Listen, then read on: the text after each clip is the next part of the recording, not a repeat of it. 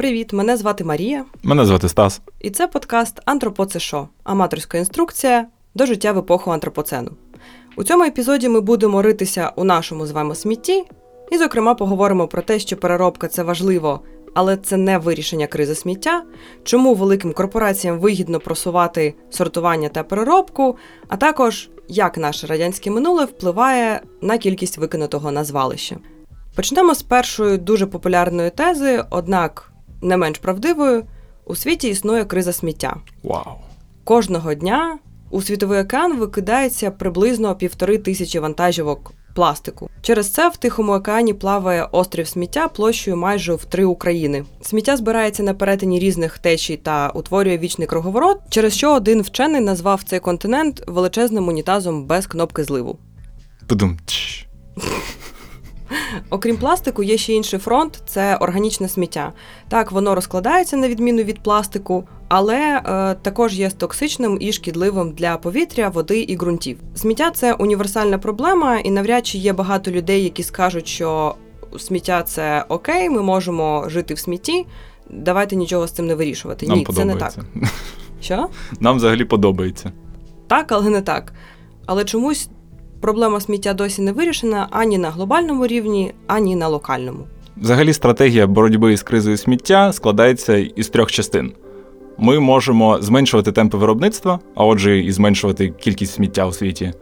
Ми можемо а, намагатись повторно використовувати а, продукти, що ми виробляємо, і ми можемо сортувати і перероблювати а, всі наші продукти життєдіяльності.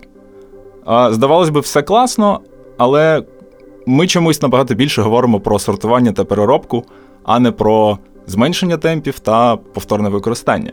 І насправді це не є збігом обставин, тому що компаніям, виробникам вигідніше набагато говорити активно про переробку, ніж підтримувати ідею зменшення виробництва своїх товарів, а отже, і продажу. Частково через це роль корпорацій у суві публічної дискусії в сторону переробки насправді дуже велика. І стратегії боротьби корпорацій із сміттям є доволі сумнівними, тому що з одного боку вони підтримують проекти, пов'язані із переробкою та сортуванням, і самі о, активно і публічно виступають за цей процес. А з іншого боку, вони усім усіма ресурсами намагаються зачавити будь-які введення нових законів або організацій, які хочуть, щоб людство менше виробляло продуктів, та зобов'язати компанії реально бути відповідальними за своє сміття і за можливість повторного використання своїх продуктів. Як саме вони це роблять? Звичайно, Coca-Cola, Pepsi, Nestle, Shell, Chevron, вони не можуть ризикувати своєю репутацією. Вони не можуть вийти і сказати, чуваки, нам насправді пофіг, ми будемо виробляти стільки пляшок, скільки ми захочемо. І все. Тому вони працюють через посередників. Вони наймають е, лобістів, вони фінансують підставні громадські організації, які в свою чергу займаються різною діяльністю. Вони судяться з органами місцевого самоврядування. Вони пишуть е, статті та фактично створюють інформаційний шум, щоб від, відволікти суспільство від реальної проблеми. Наприклад, є така штука, як пластикові трубочки. Вони є не обов'язковим продуктом. Нам більшості людей вони не потрібні для комфортного життя, і їх багато, і вони з пластику, і вони забруднюють океани. І замість того, щоб підключити здоровий глузд і сказати, чуваки, нам реально не потрібні пластикові трубочки, давайте їх заборонимо. Або дуже сильно будемо да, скорочувати їх виробництво. Замість цього там різні організації підставні кажуть: взагалі-то ми не знаємо, скільки саме виробляється трубочок. Або а ми не знаємо, чи ті, що попадають в океан, є з нашої країни або з інших країн, де гірші норми виробництва. А, і таким чином, фактично, вони зміщують дискусію із реально важливих питань до абсолютно неважливих, незрозумілих і відвертаючих будь-яке бажання взагалі сперечатися з цього приводу. Ідея про те, що виробник має бути відповідальним за те, що він виробляє, не є новою. Е, Є стратегія, яка називається розширена відповідальність виробника. Ха-ха. І вона насправді працює у деяких країнах Європейського Союзу, вона запроваджена. Е, Вона полягає в тому, щоб виробник не перекладав всю відповідальність на муніципальні органи влади, наприклад, або на державні органи влади, Коротше кажучи, не перекладав відповідальність за свою упаковку і за свій товар на тих, хто їх купує. На нас з вами. Так, виробник має пла- сплачувати податки, контролювати якість своєї упаковки, або бути відповідальним за сортування і переробку, або навіть за повторне використання. Є ще інша сторона медалі. Індустрія вкладається у програми екоосвіти, встановлення бачків для переробки і для сортування сміття. І по факту займається відбілюванням своєї репутації. Знову ж таки, виробник не бере на себе відповідальність за те, що він виробляє. Він намагається створити образ відповідального, сталого і екологічного виробника. Є дуже близький приклад це сприяння освітніх програм Кока-Коли України без сміття. Організація Україна без сміття займається і переробкою і сортуванням сміття у Києві, але так само вона проводить освітні проекти, зокрема і для дітей, і в школах, записують відосики е, і таке інше. І Кока-Кола дуже сильно певний час вкладалася в ці проекти, вона допомагала їм грошима. Зрозуміло, чому, адже в Україні без сміття немає великого бюджету і їм насправді не вистачає ресурсів. Тому вони вимушені іноді вкладатися в такі програми з Кока-Колою разом. В жодному випадку не хочемо сказати про те, що Україна без сміття погана, не потрібно до них ходити і вони займаються грінвошингом. Ні. Україна без сміття робить дуже класні штуки, а Кока-Кола займається грінвошингом. І знову ж таки, це говорить про те, що виробник не хоче брати відповідальність на себе. Це говорить про те, що виробник намагається змістити курс дискусії замість того, щоб, наприклад, сказати. Окей, ми зменшимо виробництво пластику. Ні, ну вони кажуть, що вони зменшать виробництво пластику, але Ні, насправді. Вони, вони кажуть про те, що вони перероблять весь пластик, який вони вже виробили. Вони не говорять про те, Ну, що так. вони зменшать кількість пластику, яку ну вир- вироблення пластику. Ну і навіть коли е, якби медіа почне дивитись на, на, на ці процеси, то вони скоріше побачать крутий проект України без сміття і висвітлять одночасно залученість Кока-Коли, аніж е, будуть постійно е, з кожною новиною нагадувати, що Кока-Кола досі є найбільшим виробником пластику взагалі у світі. Це, це насправді так і відбувається, тому що коли Україна без сміття проводить якийсь освітній, е, якусь освітню програму або якусь дискусію, вони роблять це за сприянням Кока-Коли. На цей захід приходить представник від Кока-Коли, який розповідає про те, що Кока-Кола класна, що вони допомагають таким заходам, що вони намагаються вкластися у проблеми переробку і сортування сміття. Таким чином, питання зменшення виробництва взагалі викидається з дискусії, ніхто навіть не думає про це. Ну і це відбувається як лікування симптомів, а не лікування реальної причини захворювання. Давай відійдемо від України без сміття і Кока-Коли і повернемося у 2019 рік в Україну із сміттям. Вибачте. Ох, все було. переход! Просто бомба. І сміття у нас справді дуже багато. Ми виробляємо близько 474 мільйонів тонн сміття на рік. Із них близько 10-13 мільйонів тонн це муніципальне сміття, тобто сміття, яке ми з вами викидаємо. І переробляємо з них ми близько 3-8%. І ми навіть не віда- не ведемо облік сміттєзвалищ, об- облік пунктів приймання сміття. Саме тому ми не можемо на- навіть точно сказати, у нас 3% переробляється чи 8%. Це спекулятивні дані. Але також, наскільки мені відомо, і до речі, це можна подивитися у відосіку від України без сміття. Знову ти про них. Sorry. Але вони якраз розповідали е, штуку про те, що ми не можемо точно знати, скільки в нас переробляється сміття через те, що існують якісь маленькі організації, які самі вкладаються у цю переробку і сортування і роблять це на якихось маленьких малесеньких заводиках. І це не завжди офіційно, тому що Мгм. вони не приймають, наприклад, сировину від звичайних громадян, вони роблять це для власного виробництва. Або, наприклад, є гаражик, де є Андрій і Сережа, які збирають ваше сміття, можуть збирати і щось з ним далі робити, але це ніяк не фіксується, і що саме вони з ним далі роблять із е, вторсировиною, теж ніхто не знає. Тому Звідки ти взяв таку історію?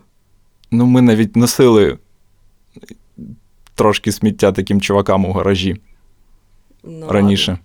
Да. Коротше, проблема навіть починається з того, що у нас недостатньо інструментів збору інформації про розуміння проблеми сміття в Україні.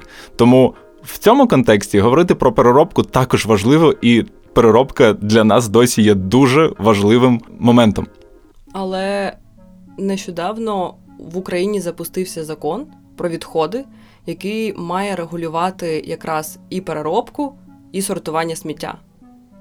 Ну і так, ну цей закон є трошки неоднозначним, тому що з однієї сторони відповідальність за сортування і переробку сміття передається органам місцевого самоврядування, що з однієї сторони добре, тому що ми можемо на низових рівнях впливати на ситуацію, добиватися від своїх представників безпосередньо, щоб цю проблему вирішували. А з іншого боку, держава не бере на себе відповідальність як централізований орган вирішувати все згори вниз.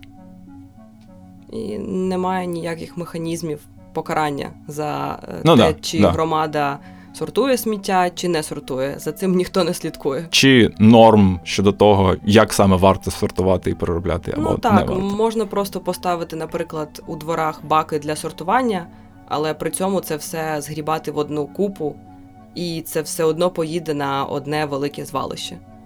Коротше, казати про те, що переробка це погано, і нам не варто про це говорити, ми не можемо в контексті України. В контексті України і переробка, і зменшення виробництва, і пошук способів повторного виробництва це все актуальні штуки. І нам потрібно всюди звертати увагу і всюди працювати Над чим? над імплементацією цих трьох стратегій. Павло. Ми зі Стасом можемо дуже довго розповідати про проблеми переробки, сортування і взагалі всього, що стосується сміття. Але Бо ми дуже любимо сміття. Ні, ми не любимо сміття. Просто ми можемо довго про це говорити.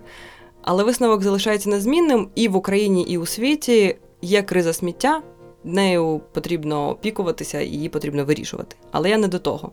Я до того, що у українців, мабуть, як і в інших жителів пострадянських країн, є певна особливість. Ми знаємо ціну речам. Можливо, міленіали, наступні покоління вже не так розуміють, про що я говорю, але наші батьки, наші дідусі, бабусі точно знають про що мова, тому що у радянські часи був дефіцит товарів. У радянські часи потрібно було діставати будь-що насправді. Тому люди не викидали запальнички, там куртки, шкарпетки. Люди це все лагодили, намагалися якось перешити, залатати, підлатати. Використовували настільки довго, наскільки ну поки ця річ не розвалювалася насправді. Дисклеймер. Ми не кажемо, що нам потрібно так само жити. Нам потрібно стояти в чергах і жити в дефіциті. Ні. Ні, це було б дуже погано, якби ми так говорили. Я думаю, що ми б звідси. Е, Ми говоримо про те, що звичка повторного використання і насправді надання цінності якійсь е, речі не така вже й погана. Немає нічого поганого носити один і той самий годинник дуже довго. Неважливо, чи ви його купили, чи вам його подарували. Прикольно, коли у цієї речі є якась історія, і таким чином вона є цінною для вас. Тому що насправді зараз у нас є проблема і, і в українців, і у світі є проблема зі знеціненням речей. Ми багато купуємо і дуже швидко викидаємо ці речі. Звідси у нас якраз і криза сміття, і от це от все, про що ми зі Стасом дуже довго вам тут розповідали. Це не означає, що потрібно доношувати одяг до лахміття і виглядати як людина, яка не може собі дозволити купити новий одяг. Швидше за все, це не так. Тут варто притримувати баланс. Так, е, немає нічого поганого в тому, щоб зашивати свої шкарпетки, і це не якась інновація, яку вигадали міленіали, про що ви могли нещодавно читати на популярному українському інтернет-виданні. Lifestyle. Тут варто дотримуватися балансу. Це не означає, що у вас на кожен сезон має бути по 50 нових пар джинсів чи штанів. Якщо вам подобаються ваші одні єдині джинси, можна їх носити і влітку, і взимку, це все окей. Але при цьому, наприклад, якщо ви займаєтеся спортом, то це не означає, що потрібно виходити бігати у своїх старих штанях. Купіть собі спортивний одяг. Це окей. Просто не купуйте собі 50 пар нових спортивних одягів. Або дідовським методом не робіть собі там виделку з воблера, бо він вже старий і риба не клює. Я не знаю, що таке Воблер. чувак. Ви не знаєте, що таке Я воблер? знаю, що таке воблер, але е, е, слухачам нашої станції можливо буде цікаво, що таке воблер? Ну то приїдьте до своїх дідусів і спитайте. Отже, роль переробки у врятуванні світу від кризи сміття перебільшена. Але це не означає, що перероблювати сміття не потрібно. При цьому Варто звертати увагу на те, скільки речей ви купуєте, наскільки вони упаковані у пластик та інші матеріали. Окрім цього, варто підтримувати хоча б фінансово організації, які займаються гарною справою, ті ж Україна без сміття та купа інших сортувальних станцій, чуваків, які перероблюють сміття, чуваків, які займаються освітою і так далі. І так само не бійтеся звертатися до ваших громад або до представників місцевого місцевого самоврядування. У нас є закон України про відходи, який має працювати, і ви можете трусити їх, просити встановити баки для сортування і слідкувати за процесом подальшої долі сміття, яке ви викидаєте. Так, безпосередньо у вашому подвір'ї. На цьому все. Якщо у вас залишилися запитання, ви можете написати нам у соціальній мережі або на сторінку Радіо Поділ. У нас тепер є інстаграм. Ми запустили інстаграм, який дуже нескладно знайти. Він так і називається Антропоцешо. І можете писати нам туди. Ми також будемо вдячні за ваші коментарі та фідбек. Просимо вас ставити нам зірочки після прослуховування подкасту і розповідайте про нас друзям та пишіть у соцмережах. Також підписуйтесь на Радіо Поділ і слухайте інші подкасти, які є в мережі спільноти українськомовних подкастів. Ви слухали подкаст Антропоцешо. Дякуємо Анастасії Денисенко за візуальне оформлення. Бувайте! Дякуємо вам. Радіо, радіо, поділ, поділ, поділ, поділ.